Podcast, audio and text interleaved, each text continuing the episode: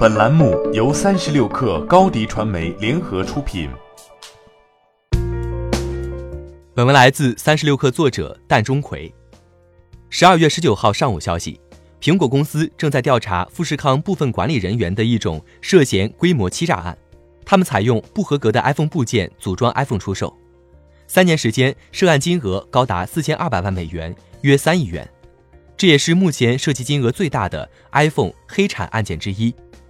富士康是 iPhone 的主要代工厂商，它在中国大陆拥有三十余个工厂，其中郑州、成都和深圳工厂主要负责 iPhone 生产。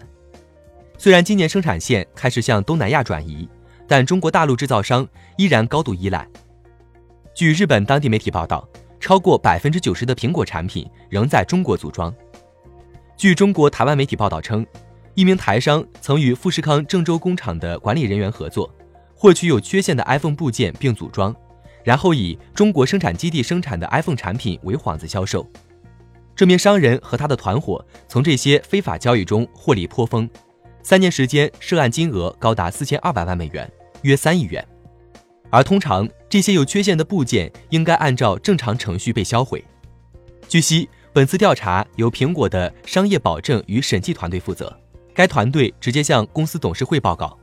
此前有举报人直接向苹果 C E O 蒂姆·库克发送邮件，苹果随即督促富士康展开调查。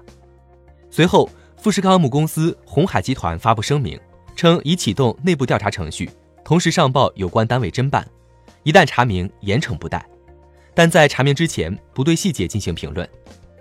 由于 iPhone 在世界范围内广受欢迎，又利润颇高，黑产对苹果来说并不鲜见。今年十一月，一个与中国有联系的国际犯罪组织的十四名涉嫌成员被起诉。起诉书称，他们从中国进口了一万多部假冒 iPhone 和 iPad 设备，又将这些商品在美国和加拿大的 App Store 商店被兑换为正品，再售往各地。涉案金额六百万美元。另外，有媒体报道称，纽约警方今年还打掉了一个使用伪造 I D 和借记卡分期购买 iPhone 的犯罪团伙，涉案金额高达一千九百万美元。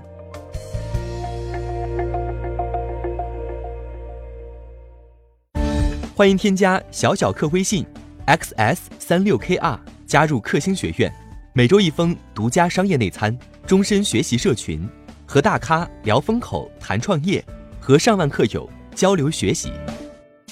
高迪传媒，我们制造影响力。商务合作，请关注新浪微博高迪传媒。